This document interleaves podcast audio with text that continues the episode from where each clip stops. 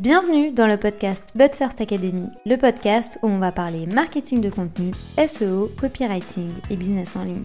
Je m'appelle Marine, je suis experte SEO depuis maintenant 7 ans. Autour d'un café ou d'un thé, peu importe, parlons de stratégie dans une ambiance conviviale et détendue.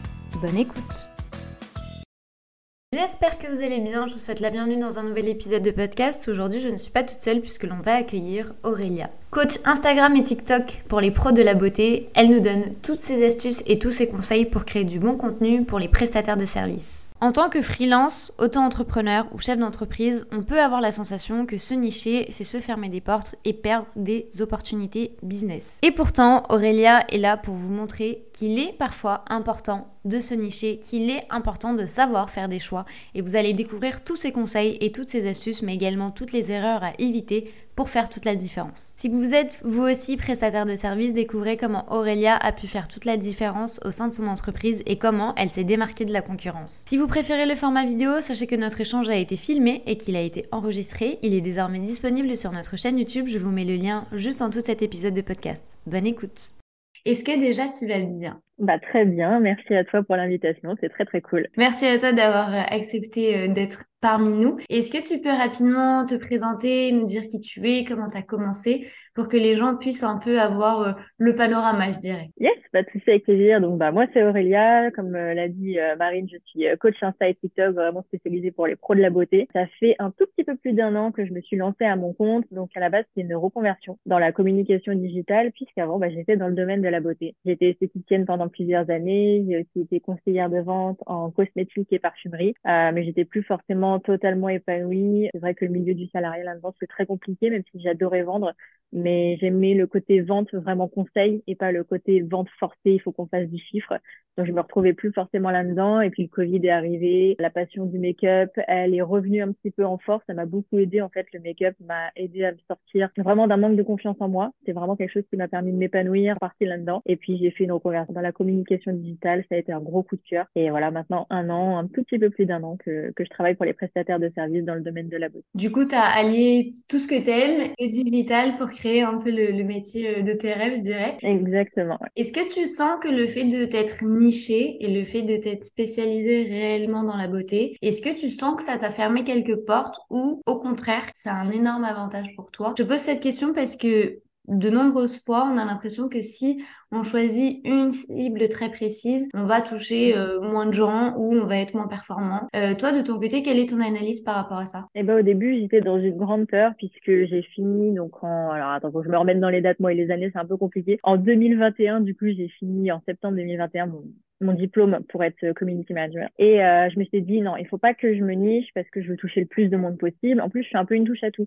J'aime bien bah, la nourriture, j'aime bien faire des voyages, j'aime bien la beauté. Donc je me suis dit bah au contraire, ça va être hyper satisfaisant de travailler avec plein de clients différents. Je vais jamais m'ennuyer. Et au final, pendant deux mois, euh, bah, j'ai fait ça. J'étais dans des conseils très très génériques qui parlaient à tout le monde et à personne en même temps. Et j'avais bon une cliente parce que voilà, c'était euh, un peu la chance et parce qu'elle me connaît depuis longtemps. Euh, mais sinon, je n'avais pas du tout de clients. Et en fait, j'ai eu une première entreprise en tant que photographe où euh, j'avais un peu ce côté fierté, être jeune, je veux pas me faire aider, je vais y arriver toute seule, il n'y aura pas de problème. Et quand j'ai lancé du coup ma deuxième entreprise, parce que la première a totalement foré, je me suis dit, je vais pas faire cette bêtise-là. Et savoir se vendre, bah, c'est pas toujours évident. On sait vendre les autres, mais on sait pas forcément se vendre. Je me suis du coup fait coacher et en faisant coaching, la première chose qu'on m'a dit, c'est spécialise-toi dans un domaine, tu auras plus bah, de chances d'avoir des clients. J'avais très peur. Finalement, je l'ai fait et en cherchant ma niche, bah, c'était la beauté qui me correspondait le plus vu que j'ai travaillé beaucoup d'années là-dedans. Et je pense que je n'aurais jamais eu autant d'opportunités, autant de clients si je m'étais pas nichée euh, dans ce domaine-là, plutôt que voilà de rester hyper généraliste. Au contraire, je pense que ça m'a ouvert beaucoup de portes et on fait beaucoup plus confiance parce que bah, ma communication est faite pour les professionnels de la beauté. Elles ont confiance en moi. Et je leur dis toujours, est-ce que vous serez aussi satisfaite si j'étais euh, community manager pour tout le monde? Non, non, bien au contraire. C'est pour ça aussi qu'on t'a choisi. Donc parfois ça peut faire peur, mais bien au contraire, ça ouvre plus de portes. Puis tu te positionnes vraiment du coup comme une experte en quelque chose. Parce que du coup, le, fait de devoir communiquer un peu à tout le monde, bah, tu vas être très généraliste, mais surtout tu vas risquer de faire un peu comme tout le monde. Tu vas rentrer dans un moule, alors que le fait de poser vraiment un nom pour les pros de la beauté, c'est très clair en fait. Et du coup, toutes les personnes de la beauté peuvent venir à toi. Et ça, c'est du coup, ça crée une certaine fluidité du coup dans ton parcours client ou du moins dans ton parcours prospect. Mmh. Ouais, ouais, non, mais carrément, c'est que euh, bah, à chaque appel découverte, elles me disent, bah oui, je t'ai choisi parce que tu es dans le domaine de la beauté. C'est vrai que moi, j'ai beaucoup de chance. En plus, le domaine de la beauté, on n'est pas 40 000 non plus à faire ça. Euh, mon expérience derrière, de fait d'être esthéticienne, conseillère de vente, bah, en fait, j'ai tout pour les rassurer parce que je connais le domaine de la beauté, je sais ce qu'il faut pour ramener des clients en local. Je connais aussi euh, la vente puisque j'ai été là-dedans et qu'il fallait vendre des produits. Donc en fait, tout mon parcours est hyper utile pour vendre à vraiment cette cible-là. Vraiment, alors moi, je suis vraiment spécialisée dans le domaine de la beauté pour les prestataires de services. Je travaille très, très rarement pour des marques de cosmétiques ou des choses comme ça. Ça peut m'arriver, mais c'est ultra rare. Ce n'est pas du tout la même communication. Mais effectivement, elles me font euh, trois fois plus confiance parce que je suis spécialisée euh, sur euh, leur branche à elles. Et est-ce que du coup, tout se fait en termes de communication, en termes de contenu, en termes d'abordage? Quelle serait selon toi la plus grande difficulté quand on crée du contenu et qu'on est prestataire de service Alors souvent, il y a plusieurs petites choses qui peuvent être compliquées pour elles c'est vrai que la plupart du temps, même si au début elles n'ont pas voilà, une clientèle qui, euh, parce que moi du coup je suis vraiment spécialisée encore plus pour les personnes qui viennent de se lancer, c'est vrai que même si elles n'ont pas toute leur clientèle, malgré tout, bah il y a la clientèle à côté, euh, il y a le fait aussi qu'elles sont parfois mamans, qu'elles ont une vie perso. Et l'organisation au début c'est très compliqué elles ont du mal et en fait en leur montrant tous les outils, le planning édito, ça commence à être beaucoup plus simple pour elles. Mais c'est vrai qu'au début elles disent ouais, faut être régulière, faut faire plein de contenu, je vais jamais y arriver. Et aussi une euh, grosse peur et un gros problème qu'elles ont, c'est qu'elles manquent, des... elles savent pas, elles disent oui, faut, je sais qu'il faut que je fasse des posts Instagram, mais je sais pas quoi dire. Et c'est normal qu'on ne sait pas quoi dire quand on n'a pas de stratégie, quand, quand on n'est pas sa cliente idéale, quand euh, on regarde pas d'autres contenus d'autres personnes. Effectivement, bah ça bloque. On se dit ok, bah faut que je fasse quelque chose, mais je sais pas quoi. Et en général, voilà, l'organisation et le manque d'idées, c'est souvent les, deux choses qui font le plus peur quand on commence à créer du contenu en tant que prestataire de service, parce que, bah, en fait, on n'est pas formé à la communication digitale. On connaît bien ses services, on est expert dans son domaine, et ça, c'est vraiment une autre branche et c'est d'autres compétences qu'on n'apprend pas en CAP esthétique, en menuiserie, en peu importe. Ouais, c'est vrai que ça fait pas du tout partie de notre cœur de métier, en fait. Quand les prestataires de services travaillent, que ce soit dans la beauté, mais ailleurs, c'est vraiment leur spécificité, en fait. Et du coup, il faut rajouter tout ce côté stratégique, tout ce côté communication, réseaux sociaux. Et parfois, c'est pas toujours évident d'arriver à allier, du coup, tout ça. Quelles seraient les erreurs que toi, tu vois, les erreurs les plus communes, du coup, pour euh, les gens qui essayent de faire et qui le font. Donc déjà, c'est une bonne chose. Mais pas mal. Ouais, c'est déjà pas mal, mais où il faut euh, un peu de d'amélioration, je dirais. La première chose, c'est que il y a certains domaines comme les restaurants, euh, la beauté, enfin vraiment les domaines très très très connus qui sont ultra saturés euh, sur les réseaux sociaux. Donc on peut pas se permettre à l'heure d'aujourd'hui de dire bah voilà, je vais partager mes prestations ou mes produits et puis je verrai bien ce qui se passe. À l'heure d'aujourd'hui, si tu n'as pas une vraie stratégie, tu joueras pas long terme sur les réseaux sociaux. Ça c'est vraiment un gros point que je vois. Après, vraiment juste en termes, euh, j'ai envie de dire, de profil sur les réseaux sociaux, souvent on a des profils qui sont pas très complets, qui donnent pas trop envie. Et je dis toujours que ce soit un profil Instagram ou autre réseau social, il faut que ça donne envie. C'est comme une vitrine, c'est comme si vous aviez une petite vitrine pignon sur rue. Il faut que ça donne envie de passer la porte. Là, c'est pareil, en général, c'est une grosse erreur que je vois, c'est un profil qui est pas forcément hyper complet, qui donne pas envie, où on n'a pas toutes les infos, qui facilite pas en fait l'expérience client. Et ça, c'est vraiment dommage. Il y a d'autres choses après en termes, euh, j'ai envie de dire, bah, d'algorithmes, ils ne le connaissent pas forcément. Et du coup, ils vont un peu poster comme ça en mode bon bah du post pour du post. Et bah parfois, il y a trois posts le même jour, puis euh, rien pendant une semaine. Et la régularité, c'est une des clés sur les réseaux sociaux si on veut vraiment réussir à attirer des clients. Donc voilà, c'est plein de petites choses comme ça euh, qui connaissent pas forcément. Ils disent bah voilà, je vais mettre sur les réseaux pour déjà essayer, comme tu dis, c'est déjà top. Mais mmh. après derrière, en fait, il y a des petites mécaniques à avoir pour que, bah, en fait, ils perdent pas leur temps parce que les réseaux, ça, ça demande quand même pas mal de temps, même si on n'a pas toute sa clientèle. Encore plus si on a toute sa clientèle, c'est hyper utile, ça peut être très efficace, mais il faut pas que ce soit une perte de temps et une perte potentiellement d'argent aussi. Quand on voit le nombre de personnes qui font des boosts sur Instagram qui sont pas forcément utiles, arrêtez les boosts, vous perdez votre temps et votre argent. En fait, faites autre chose. En fait, c'est plein de petites erreurs à droite à gauche qui font que soit ça les décrédibilise, soit bah, en fait ils perdent leur temps et après bah, c'est décourageant pour eux ils se disent bah, en fait les réseaux non ça sert à rien j'arriverai mieux avec du bouche à oreille alors que pas du tout. et du coup toi selon ton expérience surtout pour les prestataires de services mais surtout dans la beauté quel serait le meilleur réseau social à utiliser aujourd'hui? C'est vrai que par exemple toi tu es beaucoup sur Instagram mais peut-être que pour d'autres personnes c'est peut-être plus pertinent d'être sur LinkedIn d'être sur TikTok ou peu importe. Toi comment tu arrives à définir quelle est la meilleure approche en fonction du client que tu vas avoir Tout part de la cliente idéale. C'est d'ailleurs une des premières choses que je vois avec euh, mes clients en coaching. Positionnement cliente idéale et c'est ça qui permet de nous définir après sur quels réseaux sociaux on va pouvoir partir. La beauté, malgré tout, ça reste quand même Instagram parce que c'est, on va dire, une cible plutôt dans l'âge moyen entre 25 et 35. Donc, il y a beaucoup de personnes qui visent cette cible-là. C'est hyper facile de convertir sur Instagram. En tout cas, c'est beaucoup plus simple. Après, quand on a une clientèle un peu plus jeune, je peux leur conseiller TikTok. Bon, là, il y a eu des améliorations sur TikTok, donc c'est plutôt cool. Mais c'est vrai pour le local, c'est un peu plus difficile quand même.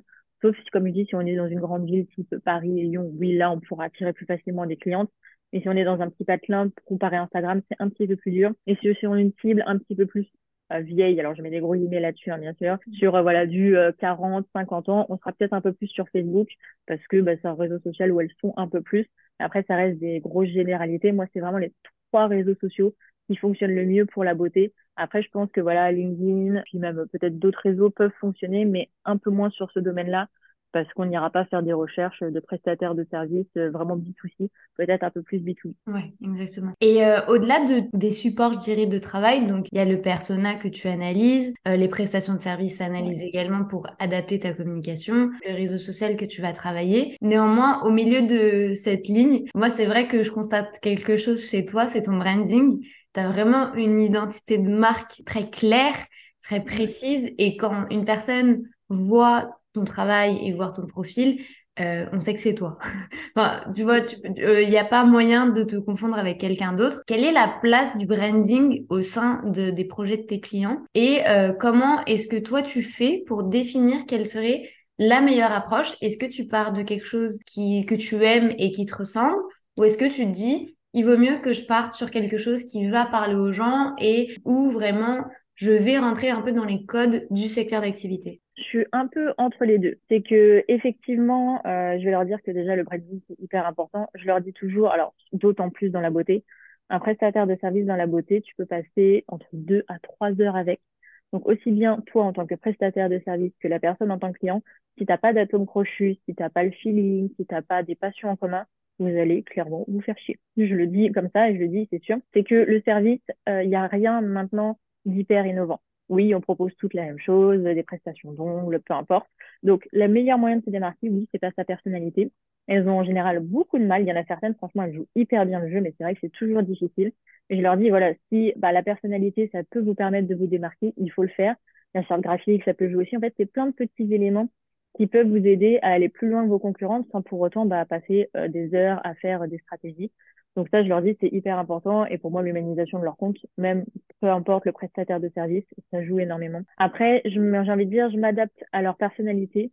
Je m'adapte un tout petit peu aussi au code, bien sûr, des réseaux sociaux. Mais quand il y en a, par exemple, qui me disent, bah moi, écoute, euh, les réels avec des musiques tendances, bah c'est pas moi, j'aime pas l'électro, j'aime pas ça. Je lui dis, bah tu l'utilises pas, fin de l'histoire.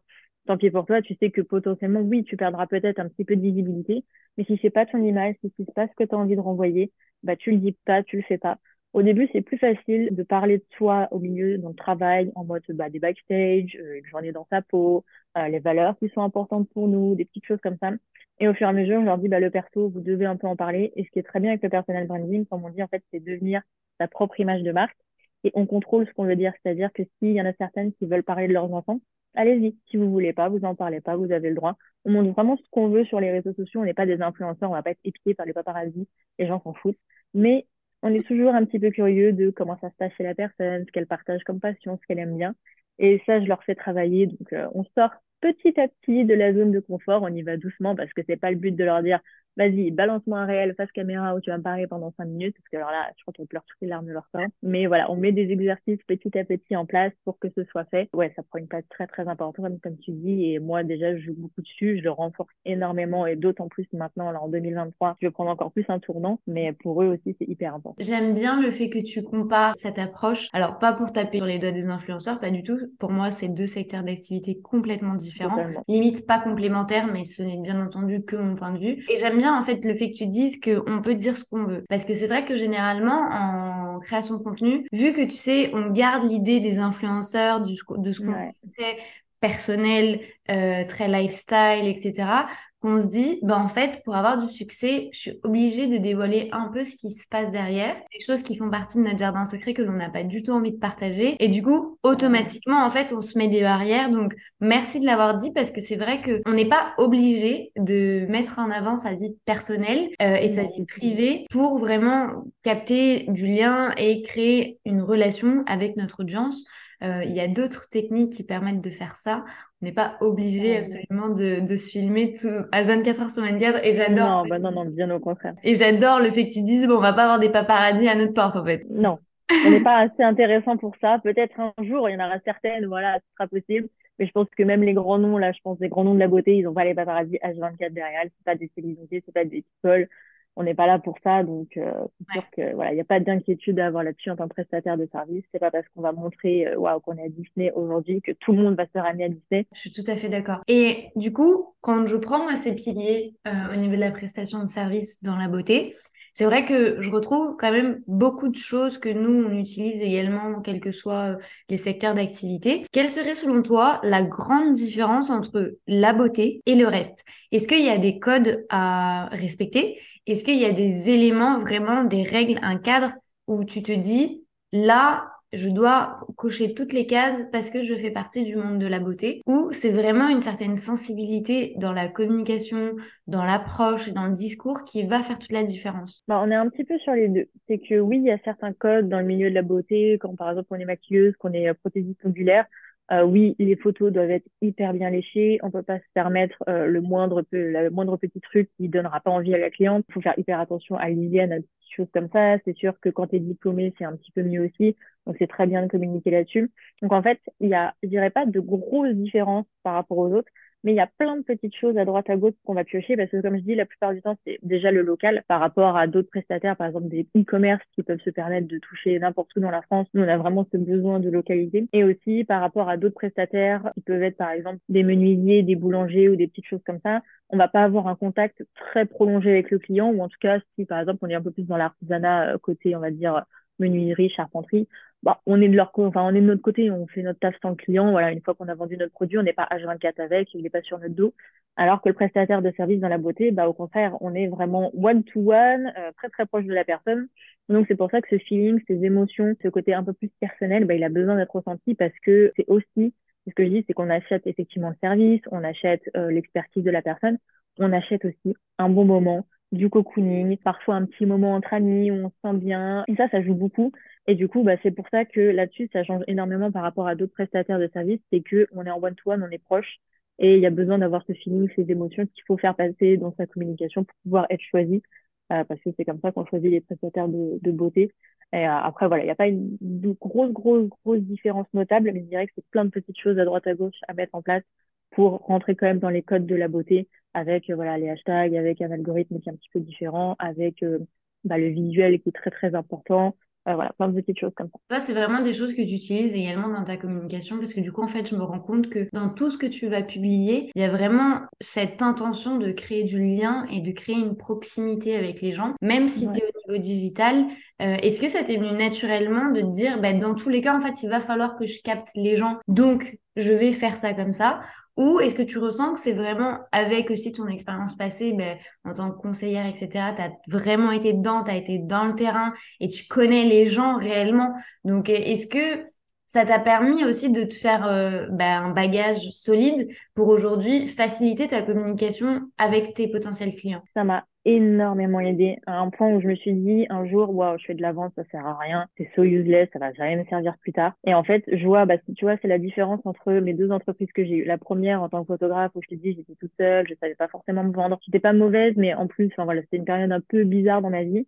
Et quand je me suis lancée la deuxième fois, je pense que voilà, le coaching m'a beaucoup aidé parce que j'y voyais beaucoup plus clair. Effectivement, j'ai appris bah, plus de, de techniques en communication digitale.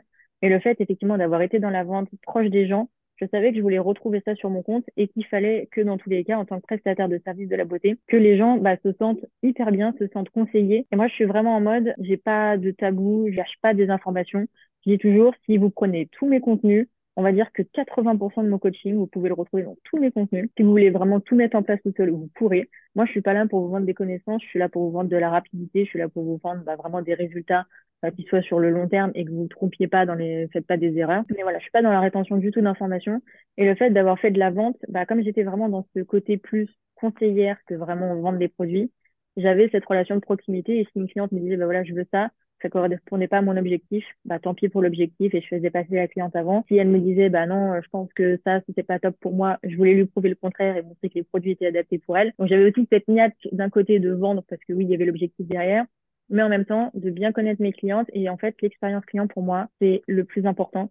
C'est-à-dire que là actuellement, je suis tellement fière que sur tous mes coachings que j'ai fait, tous mes accompagnements, je suis à 100% de satisfaction client. J'ai pas eu une personne qui m'a dit ça s'est mal passé, c'est pas adapté à moi parce que quand je suis en appel découverte, je vends pas mon coaching à tout le monde. Je suis pas là pour vendre mes services à tout prix. Je suis là pour derrière, il y a des résultats. Et je pense que ça manque aussi à beaucoup d'entreprises. C'est que parfois, on veut vendre pour vendre parce que, bah, est dans la DS, il y a besoin d'argent.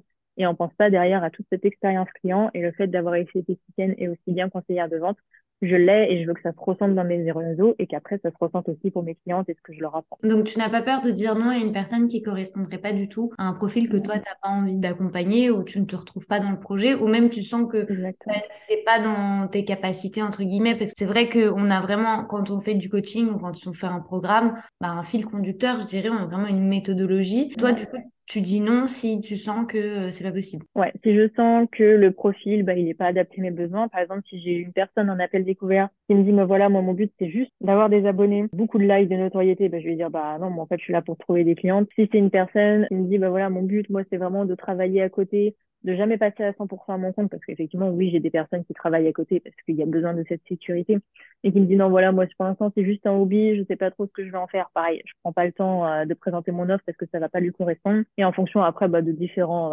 résultats qu'elle veut obtenir, juste parfois de feeling aussi. C'est moche à dire, mais c'est exactement la même chose pour un prestataire de service. C'est que parfois, quand j'ai pas le feeling, je sens que la personne est un petit peu trop hautaine, qu'elle arrive trop en retard, qu'elle m'a déjà posé un lapin je sais que derrière, on fera pas du bon travail et moi, j'ai pas envie qu'elle dépense son argent juste pour dépenser son argent et que j'ai pas aussi après le plaisir d'avoir son retour de oui, ça s'est bien passé, ça c'est cool, ça c'est pas cool. Voilà, je prends pas, je perds pas mon temps là-dessus. De toute façon, plus on est dans le besoin, moins les clients arrivent, plus on est en mode vas-y, cool, euh, j'ai entre guillemets pas besoin de clients, plus les clients arrivent. C'est comme en amour. On est célibataire, on trouve personne, on est en couple, tout le monde veut de nous.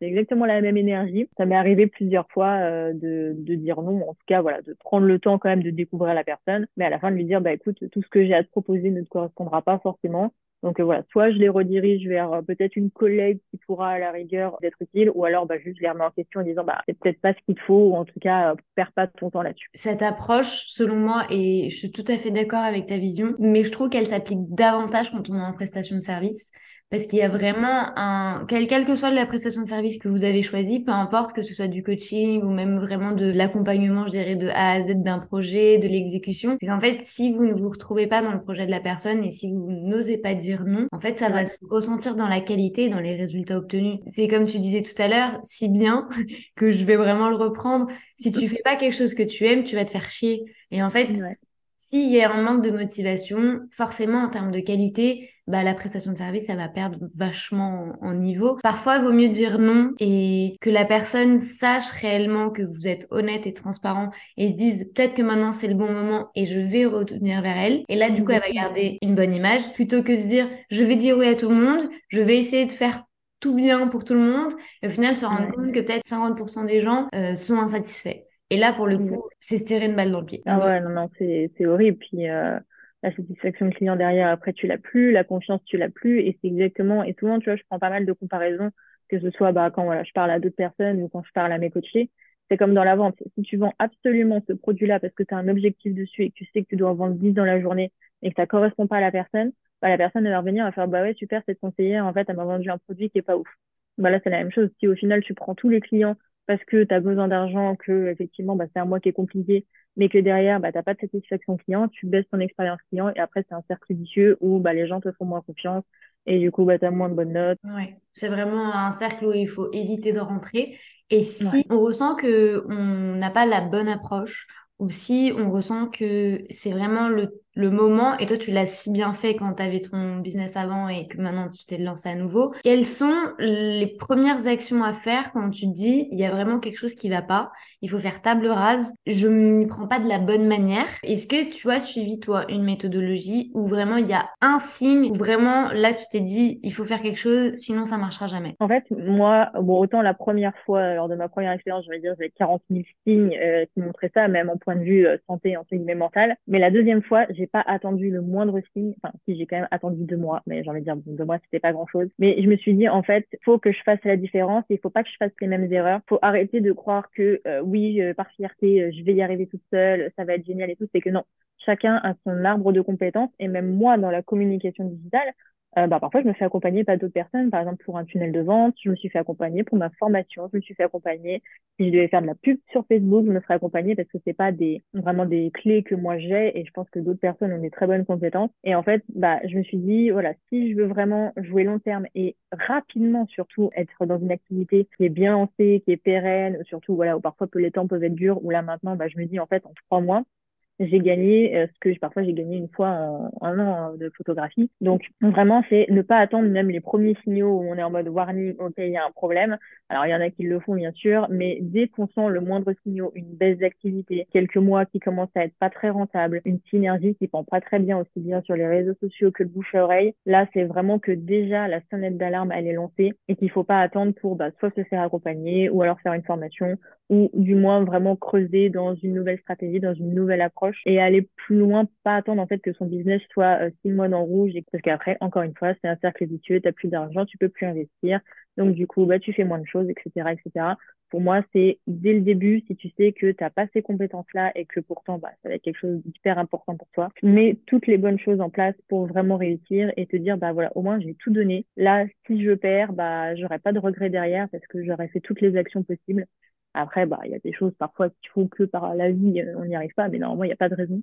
Mais mm. pour moi, c'est, on n'attend même pas les premiers signaux, c'est directement, on met en place les bonnes choses. Oui, il faut savoir euh, pas demander de l'aide, mais il faut savoir faire appel aux bonnes personnes et mettre un peu son ego de côté parce que si vous avez des mentors, si vous avez des modèles, si vous avez des inspirations, sachez que c'est des gens qui ont su également s'entourer à un moment donné, que ce soit passé deux ans ou dès le début, vous ne le savez pas. Donc en fait, ne partez pas du principe que la personne fait tout toute seule et je suis tout à fait d'accord avec toi que parfois, faut essayer de ravaler un peu son ego et euh, de se dire quelles sont mes capacités, qu'est-ce que je suis réellement capable de faire bien et où est-ce que je vais avoir besoin d'aide. C'est vraiment la clé du succès, vraiment d'arrêter de, faire cavalier seul. Toi, de ton côté, comment tu fais pour euh, aider les gens? Quels sont les programmes que tu as? Quels sont les coachings que tu as? Qui tu accompagnes également? Parce que du coup, peut-être qu'il y a des gens qui nous écoutent et qui seront intéressés par tes offres. Comment tu fais et surtout sous quel format? Pour l'instant, on va dire trois formats parce que je suis un peu en plein changement. J'ai mon coaching là qui est vraiment voilà la méthodologie de A à Z pour démarquer de tes concurrents, pour savoir faire du contenu qui est joli, être visible et enfin du coup remplir l'agenda de rendez-vous. Ça c'est vraiment mon produit principal parce que c'est le produit que je préfère faire euh, j'ai vraiment ce contact avec les gens que je vois toutes les deux semaines. Enfin voilà, vraiment un programme qui est bien organisé, mais qui peut être fait de temps en temps sur mesure en fonction des compétences de chacun. J'ai déjà une fille par exemple qui était vraiment très douée pour faire des posts Instagram. Bon bah c'est sûr que la séance vraiment qui est dédiée là-dessus, on l'a un peu squeezée, on l'a remplacée par autre chose pour que ce soit plus pertinent pour elle. Donc il y a quand même toujours ce moyen d'avoir quelque chose d'ultra personnalisé en fonction des personnes. Je fais toujours un petit peu de community management. Alors c'est assez rare. J'ai deux, trois clients vraiment maximum par mois. Là, ça va être plus des instituts ou euh, des prestataires de services qui sont là depuis longtemps, qui veulent appuyer vraiment leur notoriété et qui veulent, bah, par exemple, quand il y a des petits moments de creux, ne pas jouer que sur le bouche-oreille, mais pouvoir trouver un petit peu plus de clientes euh, grâce à ça. Et c'est souvent des personnes qui vont se lancer en étant formatrices pour les ongles, euh, formation coiffure. Donc, ils vont un peu switcher de prestataires de services à formateurs. Donc là, voilà, c'est assez rare, j'en ai quelques-uns. Et là, du coup, j'ai un nouveau produit. J'ai lancé, alors en fonction de quand le podcast sera en ligne, mais ma formation en ligne.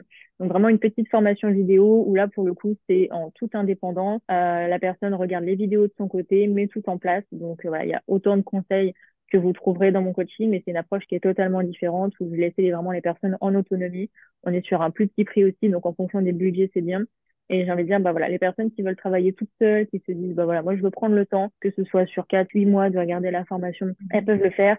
celles qui sentent que vraiment, bah, toutes seules, elles n'auront pas la foi de le faire. Moi, je sais que je suis carrément moins formation, je suis vraiment plus coaching parce que j'ai besoin d'être accompagnée. Bah, j'ai aussi du coup cet accompagnement où là, vraiment, on travaille ensemble sur les exercices. Donc ça, c'est un petit peu voilà mes, mes trois produits euh, que j'ai qui sont vraiment pour l'instant euh, que ces trois produits-là. C'est déjà beaucoup et c'est déjà très bien. C'est déjà pas mal. c'est déjà pas mal. De toute façon, les liens seront juste en dessous de cet épisode de podcast. Merci beaucoup Aurélia pour ton temps, pour euh, bah, vraiment pour ta sympathie, surtout pour tous les conseils que tu as donnés. Je suis persuadée que si vous faites partie du monde de la beauté ou non, il y a plein de choses que vous allez pouvoir récupérer pour pouvoir les appliquer. Merci encore et je te dis à très bientôt. Merci, bye bye. Si cet épisode de podcast vous a plu, n'hésitez pas à le partager, à vous abonner ou à laisser une note, quelle que soit votre plateforme d'écoute. Je vous souhaite une très bonne journée ou une très bonne soirée en fonction du moment où vous écoutez cet épisode. À très vite